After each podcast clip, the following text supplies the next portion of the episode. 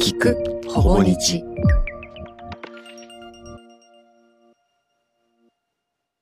水野圭也と。岸田奈美のラブ相談。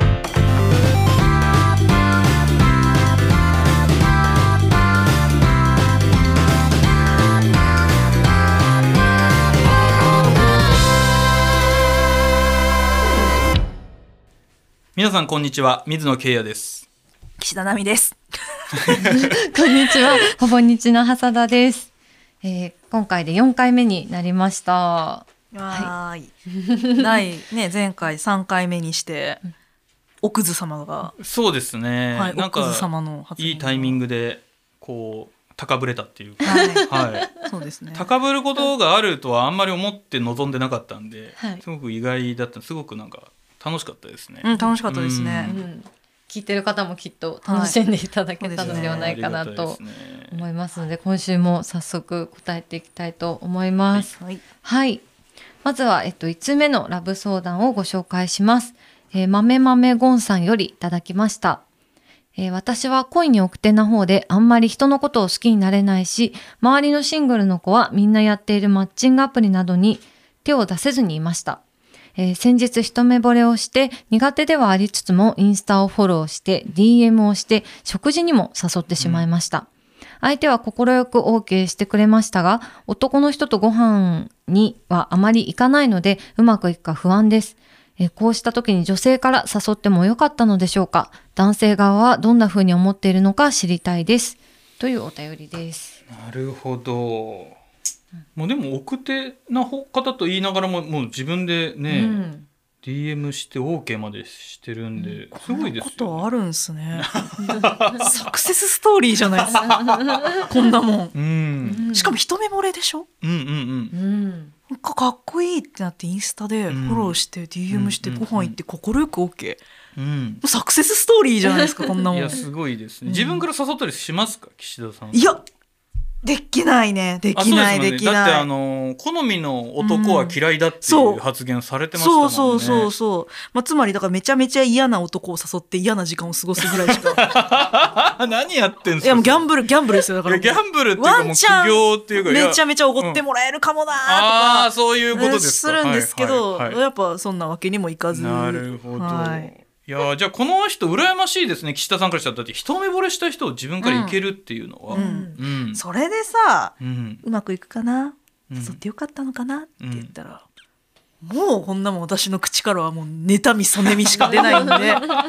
もうこれは水野さんのターンですこれはいやそう。まあこれ、まあ、やっぱりじゃあどんな風に思ってるのかっていうと毎回いやそんなこと言っちゃってるんですけどやっぱりこの、なんかもら DM もらった方はあもし自分に惚れてるから遊びに行って、だからやっぱりじゃあ付き合うとかそういうことよりもやっぱりどうしてもエッチみたいなことが前に出ちゃうと思うんですよね、うん。だって自分のこと好きで DM 来てお食事行きましょうって言って行くってことはうん。なんかあるかもというか、うんうんそれを多分おそらくこの方って恋に奥手って言ってるんで、そういう、まあ、ある種のなんて言うんでしょうねエッチだけの関係を求めてるようには見えないんで、うんうん一工夫二工夫必要ですよね。このうん。会った時に。そのまずエッチはしちゃダメだと思うんですよ、うん。本当付き合いたいなら。うんあそれをどういうふうに立ち回っていくのかっていうのは。あなるほどね。まあ、だから何も普通のまあノーマルなデートをした場合、ん。なんだよ。うん、ないのかよとかって言って、うん急に態度が悪くなってしまわれる可能性もまああるいやっていそうなんですよ。現実的な話をうんうん。すると、そこがなければねすげえすげえうん。いいやつですけどね。うん。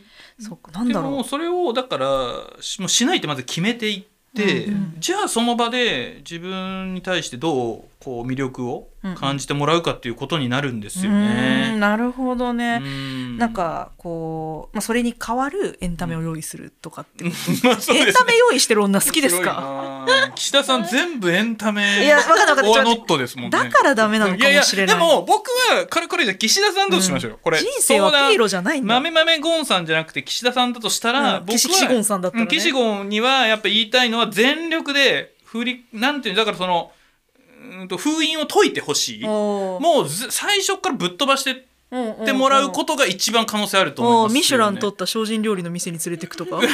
それもいいと思います。しその連れてくっていうかまあそうですね。これ多分男性側が店決めてくるとは思いますけどあそうそう。いやでもそれでもいいと思う。だだから本当に解放すべきなんですよ。そっちか。いや、うん。わ分かった。もう今ので私全然ずれてることに気がつきました、そうわ私はもうサーカスの座長のつもりでいたんですよ。いや、うんうん、その、でも、それでもいいんですよ。だから、なんていうんでしょう、その、解放してないですよね、おそらく、その、してないね、一番、まあ、好み、まあ、好みというか、まあ、いいなと思った男性と最初のデートで、うんおそらく、本当の、もう、ななんてラ、ライブのというか、うんうんうん。一番盛り上がった岸田美をボーンとう、ん。100の力でだだ出してないって、むき出しのですよ。ほうん。それってやっぱりこの方ってうん、これ言ってしまうと、うん。この男性と普通にお付き合いしていく可能性ってちょっとやっぱり低いと思うんですよ。うんうん。なぜかっていうと、うん。もう自分の方からあなたのこと好きですよって言ってしまって、うんうん。で食事も誘ってくるんで、やっぱり男性はどうしても体目当てのうん。風、もう甘い誘いに来た、うん。寄ってきたみたいになっちゃうんで、うんそこでその立場ある種入れ替えるというか、うんうん。でそれはやっぱりもう全力しかないと思うんですよね。ほで岸田さんが全力で、ううん僕の知ってる岸田さん僕の知ってる岸田さんの全力どこか分かんないですよ。それも分かんないですけどうん。うんうんうん僕の知る範囲の情報での岸田さんのはい。全力を出した時に、はいはいまず間違いなく男は思いますよね、はい。こんな女見たことねえ ちょっと待って待って、うん。その全力出すっていうところまでは分かりました、はい。でただあのレシピでいう、うんうんその塩少々と今の話一緒で、うん。何の方面に全力を出せばいいかは 分かって座長として、でまあ、オーケストラみたいな感じで、うんうんうん。こうやって指揮を取ればいいのか、はいはいはいはい。まあまた全然別のその、方面での全力なのかっていうといやどそれはそのでもやっぱりそのなんて言うんでしょうそのダチョウっていう例えばちょっと正直僕完全に理解してないんで 合ってるかエンタメに振り切っちゃうので。そんなあんまりだから俯瞰してほしくないんですよね。自分を。そんなに。相手を楽しませようとかっていうサービス精神でもないっそれてこと？はいやそれはいいんですよ。まああそれはいいんだ。なんかなんて言うんだろう。俯瞰しすぎて、はい。この場はこうでって、はい。全部仕切るというよりもいやこの人こう言ってら笑うだろうなぐらいで。無理だよ。だってうん。7歳からインターネットやってるんですよ。そんなもん世界が全部メタに見えてるに 決まってるじゃないですか。ねえ。そうだからまあそうですよね。ねえ。そのマトリックスでいうとこのここ背中のボンって抜いてやんないといけないでいやそれがすもんね。無理。ブワーってなんないといけないですもんね。そう。無理無理無理、ねえ。でもそれが実は一番可能性が高いですよ。うんそれはだからそのこの方もです豆豆ゴンさんも、うん。本当だからエッチをしないって決めた後はあんまりこのどういうふうに思うのかなななっちゃうと思うんですよ。奥手って言ってるんで、うんある種こう内的思考というか、うんこうしたらいいのかなああしたらいいのかなっていう、そういうのを取っ払らえたら取っ払ってなんか本当自分のうん。好きなこととか自分のむき出しでうん。全部さらけ出していった方が僕は確率が、確かに、うん、上がると思いますね。その相手がきっとうん。楽しませてくれるはずとか、うん大事に扱ってくれるはずとかって相手主導にすると多分そこ結構厳しいというか、うん厳しいですしまた自分がすごく戦略的に言っても、うん。もう結構なんて言うんでしょうね。立場がこっちは好きって伝わっちゃってるんで、うんうんそれ一回ぶっ壊すには、うん。なんかこう予定調和を崩していかないといけないるほど、うん。これ恋愛相談をしてそれを受け取ってっていうのって多分予定調和になっていく流れだと思うんで、うんうんその逆というか,、うん。だからこの方が持ってるそのなんて言うんでしょうね岸田さん的なはいはいはい。もの、その今溢れてる岸田さん的なものが何であるかはうん。わからないんですけど、うんうんうん。うん。なるほどな。そのなんかでもこうやって喋ってラジオで喋って聞いてる人岸田さんの話面白いなっていうはい。トークでイケメンと接することはないんですか、もうないね。ないね。えそれはなんで？っていう ないっすね。イケメン笑わないですからねあんまり。いやそんなことないでしょ。それは偏見ですよ。あんまり。やっぱりその、なんていうの？インインターネット界の吹き溜まりみたいなトークが好きなわけですよ私はうんうんうんうんうんうんうんイケメンはしないんですよねそういう話はいやなんかそれは本当永遠のテーマかもしれないですよね、うんそのそうそうそうそれがさらっとできたらそのコンテンツ作ってねえよみたいはなとこもありますしね。まあ、ちなみにここから余談なので、はいはい。あのディレクターズカット版になるかもしれないですけど、はいはいはい。そのまあ夢を叶えるぞ大ヒットなわけじゃないですか、うんうんうん。その飯を誘われる像とかになったことはないんですかやっぱり。飯を誘われる像っていう、はい。その女性からですか？そうですそうです。いや僕はそのなんて言ったらいいんでしょうね。僕のつまり僕の本がすごい好きだとか、うん。そういう方はいとそういう感じで会ったりしたこと一回ないんですよ。ああわかる。一緒そう。一緒一緒。全くなくて。一緒よ。でこれなんでなんだろうって思うとうん、なんかそれこそそのなんて言ったらいいんかな。でもこれを言っちゃうとそうそうその僕の読者の方がちょっとショック受けるかもわかんないんですけど、そのやっぱり安野もよこさんのあのハッピーマニアで、はい。い、や私のことを好きな人なんて好きじゃねえんだみたはいそれ。な。いただきました。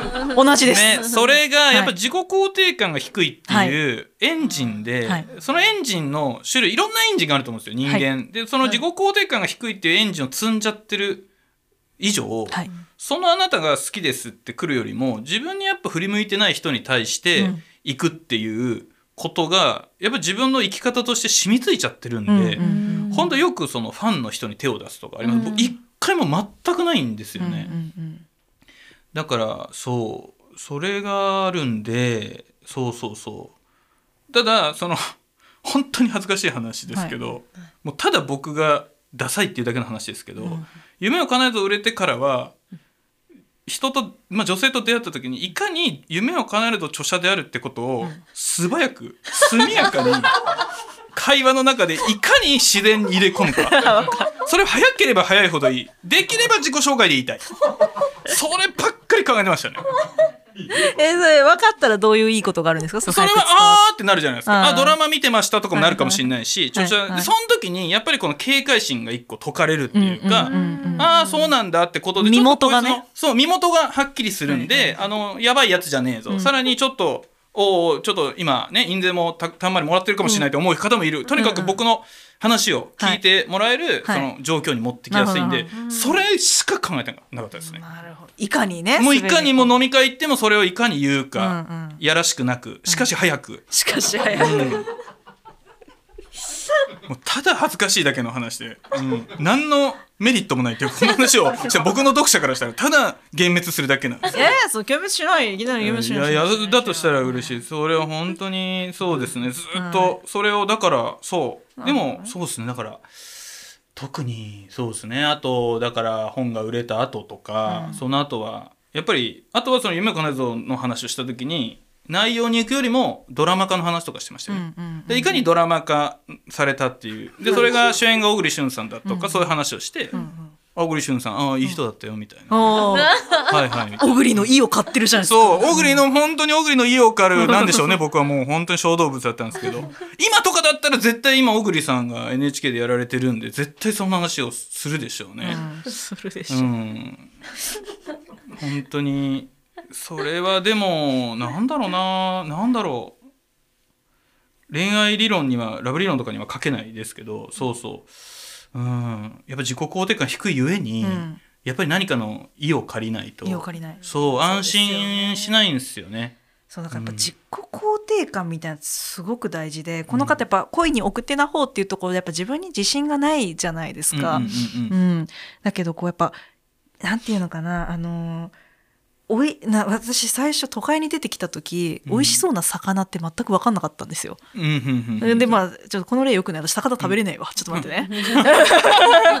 あちょっと待ってね。なんかあおい皆さんそれぞれこういうたた佇まいのお店が美味しいっていうのって大体分かるようになってませあーなるほどなるほどでも、うんその街に初めて出てきた時ってどういうお店が美味しいか分かんなくないですか、うんうんだからやっぱり入る回数を増やさないと、何を見れば美味しいか美味しくないかが、うんうんうんうんあの分かるかっていうのがまだその身につかないわけですよ。うん。だこの奥手って書いてるので、まあ、今回その、まあもう何があっても体を許さないぞっていう決意をして私行くってすごい大事だと思うんですけど、うん。こういうことを繰り返してあこいつは奥津様なのかあうんうんうん。の誠実なやつなのかっていうのが見極められるようになると思うのでこれ本当経験値として私はもう胸を借りるつもりで行ったらいいんじゃないかなとは思います。そうですね、はい。うん、これがだからそうきっかけになって、うん。うんやっぱりいろんな方と会うっていうことですよね。知るってことですよね。でもこれマジビギナーズラックですね。うんこれはね一目惚れをしてね、うん。インスタをフォローして DM してっていう、まあ本当ビギナーズラック言わせていただくとこれうん本当に大抵ないからこんなこと。うん。うん。逆にもう合わないって言ってあるんですかね。もうすごいもう思い出というか、これを DMOK さでそのだからあ会い会いに行けば、ん。その現実が始まるわけじゃない。ああ確かに、うん、その、なんて言うんでしょうね。それはなんて言うんだろう。楽しいだけじゃないというか、うん、合わなければ一生憧れでいられる。そうそのなんか僕「メイド・イン・アビス」っていう漫画を読んでたんですけど、うん。なんかすごいいいセリフというか怖いセリフというか、うん。なんかこの夢が叶わないよりも怖いことがこの旅の先にあるみたいな、せせめて夢を叶えて絶望しろみたいな、あうわもうふうわーってあそこねうわーってなっちゃうんですよ。すごいああそれと同じ方向性の私は下北沢で、うん。あの明らかに売れてない芸人の人が言ってて、うん。夢を見続ければ、うん。夢を諦めなくていいんだって言ってました、うん。いやそう。だからこの方今から会いに行くわけですよね、その後にいろんな経験がうん。だから奥手のまま生きていくこともできるんですけど、うんどっちが幸せなんでしょうね？わからないそれは。ごめんなさい。わからない。北の国から見てても誰が幸せかわかんないの本当に。どうしたらいいんですか？じゃあこの人は、うん。いいんですよ。まだ会わないっていう選択肢もまだあるかもしれない、うんうんこれを聞いてる時も会っちゃってる可能性も高いかもしれないけど、うん。これは会っていいんですか？でも。あってだから目的をその前に定めた方がいいと思いますよね多分、うんうんうん。相手に任せてればきっといい方向に行くわっていうのは多分なくて、ううん最初にやっぱこう何をミッションとしていくかで、うん。もうその体を許さないっていうところなのか、まあ、もしくはもうインスタントにラブメイクしちゃってなるほもどその手もあるってことですうねそうあのパリピへの道を開くっていう手もある。そ れはまた極端ですけど、はい。い、やそうかエッチをしちゃうっていう可能性もあるんだな。あるんだな。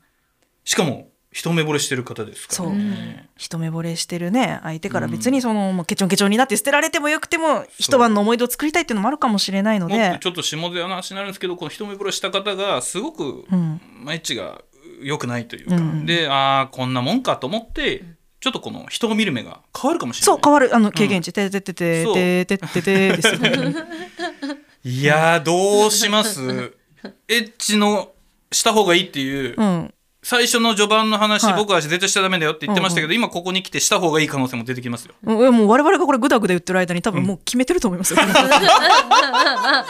相当上相談じゃないじゃないですか。もううん言ってるんですか？そう言ってる言ってる言ってるもう決めてる答えてるつもりで決めてるもう家出て行っちゃってるんですか？うん。うんもう。もういやこれ誰に向かって話してるんですか？違う。これ。だってもう本人行っちゃってるんでしょ？そうそうそうそうもう今店で飯食ってるんでしょ？もうここからのフェーズは私と水野さんがいかに自分を納得できるかっていうあーそうかそうか。なので。多分。すごいな。はい選択はご自分でまた選んでいただいて、ありがとうございます。5行の質問でこんなに話が広がるとは。じゃあ続いて2通目のラブ相談をご紹介します。えーちえこさんよりいただきました。えー誰かに好かれると何かを要求されているようですごく怖くなります。そのことが理由でなんとなくその人を避けてしまいうまくいきません。なんとか克服したいのですが、どのように考えたらよいのでしょうかまた同じように思われている方はいらっしゃらないのでしょうかお二人の気持ちが聞けると嬉しいです。あこれなんかさっきの話とも共通しますけねど、あります？岸田さん的に。は。もちろん。うん。もうむしろこれだと思ってました。ずっと好かれてるとあ私なんかを好きになってくれるなんて、ありがたいことだわって言って、もうドラえもんのように、うん。もう秘密道具をバンバンバンバン出して、うんうんうん。相手別に困ってないのに、はいはいそう、はい。はもうエンタメを。なるほど。全てのエンタメを提供こして。れはでもじゃあ質問してる方とちょっと違いますね。この人は避けちゃうんですもんね。えー、とその人あ、うん。でもね私これ恋愛じゃなくて普通の人間関係ではこれあります。ああなるほどなるほど。はい、なのであの、うんうん。誰かに好かれ恋愛感情じゃなくて、うん。あのそれこそさっき水野さんご自分の読者の方のお話もねあのされてましたうん。けれども、あの私は、えー自分の読者、まあ、で私のことファンっていう人と長く喋るのすごい苦手なんですよ。喋、れば喋るほど嫌われちゃうんじゃないかっていう。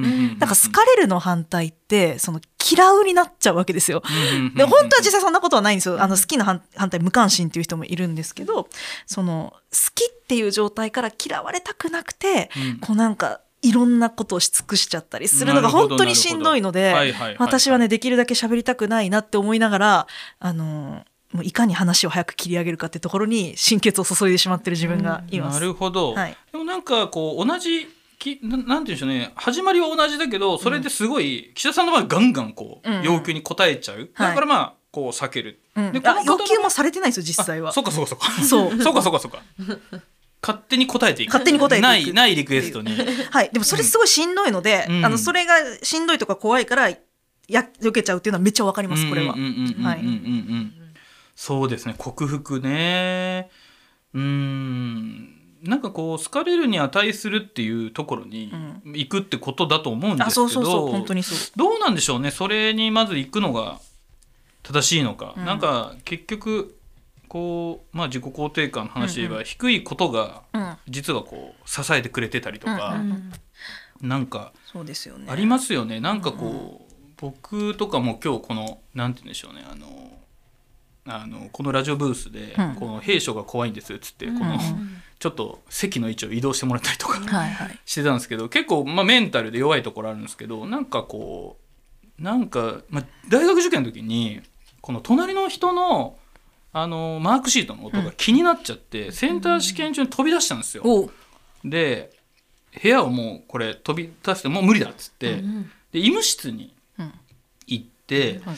でこれで追試を受けられるんじゃないかと思ったんですけど、お前はダメだって言われてその追試を受けるそのない病気じゃないみたいなこと言われて、まあ、走って戻って試験受けたりしてたんですけど、でそれがあるとなんかどんどんその恐怖が大きくなるっていうか、うんだから普通の状態自分がこんだけ勉強してきたのに、あの1時間で実力出せなかったらもう終わりじゃないかっていうのまたどんどん怖くなってきて、本当に試験を受けるのができなくなるぐらいになったんですけど、うんなんかその時にたまたまなんか実家にもう戻ってもうメンタル病んで実家戻って、ん。ずっとこの小学校時代からあの通ってた水田院っていうもう歩いて10メートルぐらいの、うんうん水田院さんがいるんですけどそこになんか母親が予約したらしくて、もうみケイヤがおかしくなったからもう水田院になろうって、もうその水田院かいって思ったんですよ僕は、内科なんで。もっとあるだろう診療内科と思ったんですけど水田院予約してたんですよ。でなんか診療時間終わってなんかみ水田先生のとこに夜の8時9時ぐらいに行ったら 本当待合室にが真っ暗になっててなんか一人白衣の来た人がこう座ってるんですよこう。水田先生が。でもうほんとピンスポが当たってるみたいな感じでみ あれこんなダンディーだったかなみたいな水田先生。小学校の時からお尻に注射とか打ってもらってたぐらいのめちゃくちゃこうダンディーに水田先生が座ってて「おいケア来たか」っつって「座れ」っつってこんなキャラだったかなと思いながらこの浪人生の僕が座って「どうした?」っつって「お前ビビっとんのか?」みたいな。もうすごい体育会系の言ってくるんですよ。で僕も泣きながら「いやもうこんなに頑張ってきたのに1時間でなんか実力出さなかったら僕の人生設計が」みたいな、そうしたらなんかその水田先生が「お前ビビってるだけだろ」みたいな「お前お前ラグビー部やっとっただろ」みたいな「俺ラグビーと一緒だ」みたいな。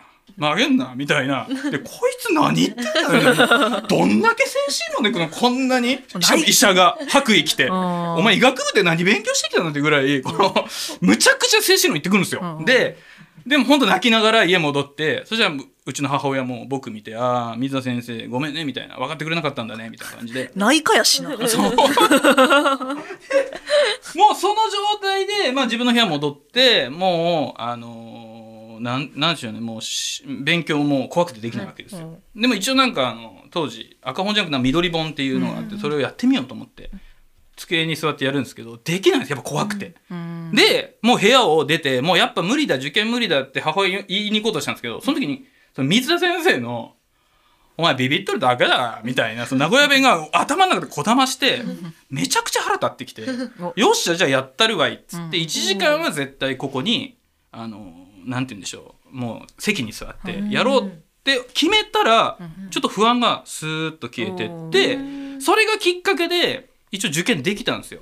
でこれ何が言いたいかというとこの時僕を救ってくれたのって何なのかなっていつも思うんですけど、これ怒りだったんですよね。も腹立つなこいつっていうあの怒り。も水田先生がそれどこまで僕は天然だったと思うんですけど。なんで僕をあの一番一番追い込まれて本当それで道踏み外してたらどうなってたか分かんない時に最後の最後自分を支えてたのってあの怒りなんです。怒りって普段からするともう必要ないっていうかできるだけ穏やかで生きてたい上機嫌がいいみたいな。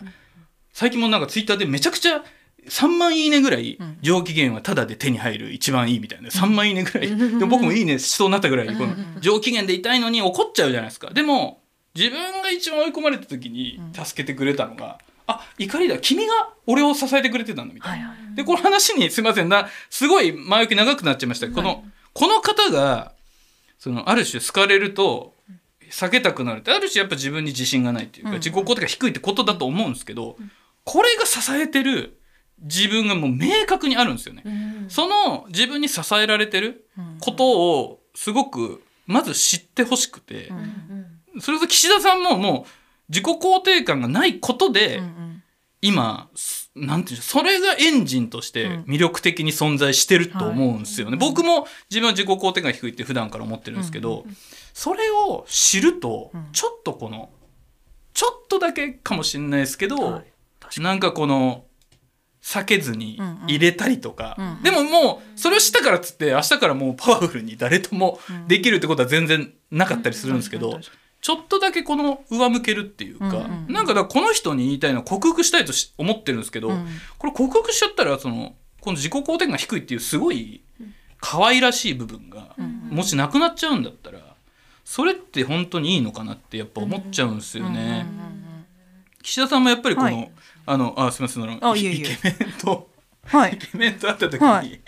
ガラスがやっぱ増えるっていうのがやっぱすごい僕はそれは本当ある意味可愛いと思ったし素敵だなと思ったし、はい。これ聞いてる人も思ってると思うんですよね。本当ですか？まあそのそれを克服したいというか嫌だなと思ってる本人はどう思ってるか分かんないですけど。あそうですね、まあでも一連のお話を伺って、うんああまず内科探そうかな。いやいやいやいや内科はだから違ってたっていう、はい。そういう話じゃないですよ、今、はいはいはい。内科の話じゃなかった。むしろそれはあ診療なきゃ行くべきだったんですけどあでもねあの、うん。あれですよやっぱりこうその私も可愛いなって言ってもらえたりとか、あのこの番組始まった当初私例え話に例え話して意味わかんなくなってたじゃないですか。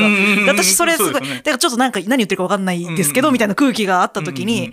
まあ割と傷つくこともあったんです今まで、うんうんうん。あ自分では最高の例え話だと思ったけどうんうんうんうん伝わってないんだなっていう時に皆野さんがポロって言った「うん。いやもう例え話に例え話重ねて深い森に入っていくようだよ」って言われた瞬間に、もうパーってなって、うん。めちゃめちゃ知的じゃないか私はって。深い森に入っていく、もう三島由紀夫か若松英介の実は世界ですよ。それってあれなんですよ。あの村上春樹のはい。1984のはい3巻が出た時に、はい、帯に「さらに深い森へ」って書いてあってうん。えん何のオチもないのに、えもっと深い森へ行くんかいっていうのが、でもすごい印象に残ってて。でタンスにあった言葉を出してきただけってこと？ただそれにそのだからいい面もいやある種村上春樹なんですよ。はい。うん。第3巻で。違うと思う。1984ねそう。いや石木84ってあの1冊2冊出てそう終わるのかなと思ったら出てきて、うん。帯がさらに深い森へって書いてあったからあもうこれ絶対落ちないじゃんって。思って森に奥に行くだけかと。でもそのなんかあの例えの時に僕ちょっと感じたんで、はい。本当にそのまさに。まさに。それを。まあそのまま言ったっていうのは本当にあれなんですあけどそうそう褒め言葉ではなくて何かよくわからないことに対して深い森っていう言葉を入れるとただいやじ結果それれを褒め言葉として受け取っていただけたのであればうん。それはもう褒め言わ葉ですよ。それは生ってさ答え合わせしない方が幸せしなないこと方が良がかったのか、うん。そうただいっぱいあるね。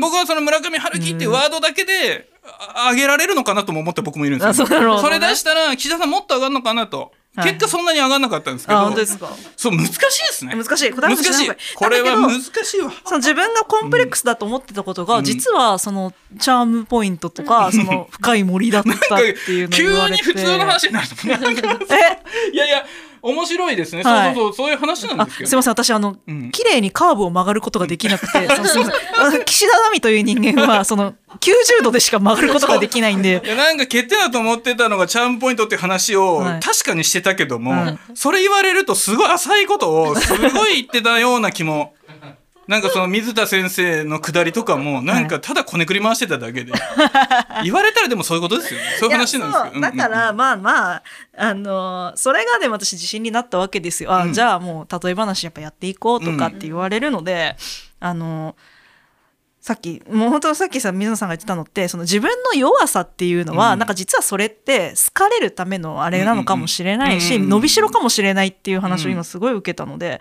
うん。なんか自己肯定感自己肯定感っていう世の中よたくさん言われてて自分を好きにならないといけないみたいな,、なんかそういう圧迫があると思うんですけど、うん。まあ、じゃなくて何かを要求されてるですごく怖くなっちゃう自分っていうのうんうんをなんかまあ愛するとか許しちゃうみたいな、うんうんうん。そっから始めるのもいいかもなっていうのはすごい思いましたね。なんか、うん。いや、はい。本当そうですね。特に同じように思われてる方はいらっしゃらないでしょうかで、うん。いや僕らだから思ってるってことですよね、うん。うん。まず僕らが同じですよという、うんうんうん好かれるとはい。避けてしまう、そうですね。もうさっきトップスピードで話したんでだいぶ今疲れてますからね。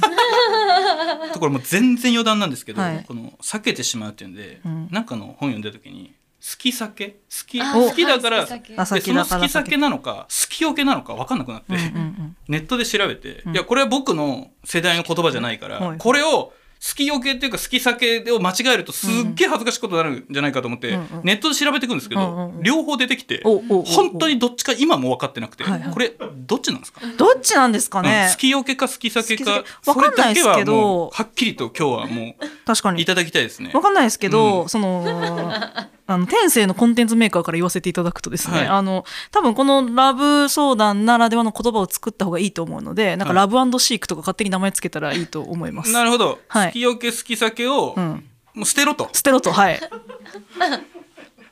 そう。それは本当に僕知りたかっただけなんですけど。いや。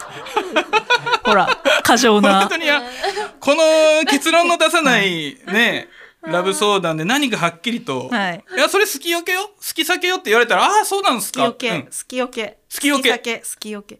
なんか好き酒って言われたらなんかうん。避けていく気がしません？身が。確かバリバリバリバリバリって。好きよけでも好きよけだとちょっと伝わらなくないです好かきよけ。好きよけのよけがこの漢字を連想しづらくないですか？好好き逃げ？き逃げ？引き逃げみたい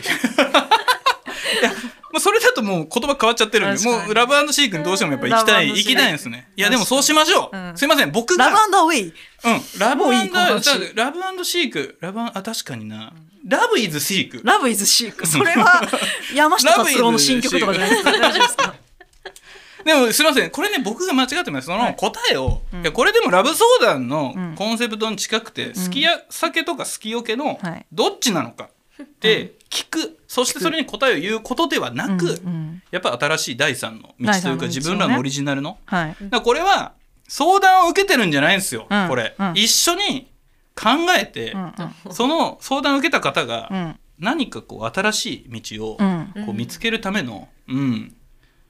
そうですね。なるほどな。そうです。今そのコンそセプトをのための忘れちゃそうそのための僕らの連載だったってことに、第4回目にして。して気づいた。はっきりとはい、確かうん、だってなんあんまこ結論出してないですからね、に、うん、だってもう一往復ぐらい聞かないともう分かんないですよね、うん、そういう話じゃねえんだよって質問者の方の9割ぐらい思ってる。思ってるのか本当にリアクションもうでもこれリアクションはなしでいきたいですね、うん。その 確かに。そうこの相談してきた方がどう思ったとか、うん、責任取りません。そうそう。一切。そうそれはすごくい。嫌ですね、確かに嫌ですね、うん。はい。ありがとうございます。同じいやーじゃあ今週もたっぷり話していただいてはい。ありがとうございました、あの恋愛にまつわるお悩み相談は引き続き募集しておりますので、またほぼ日のラブ相談のページより投稿いただけたらと思います。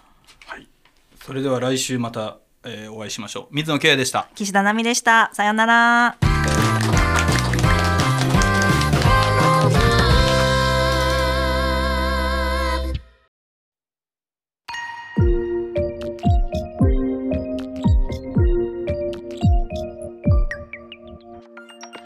聞くほぼ日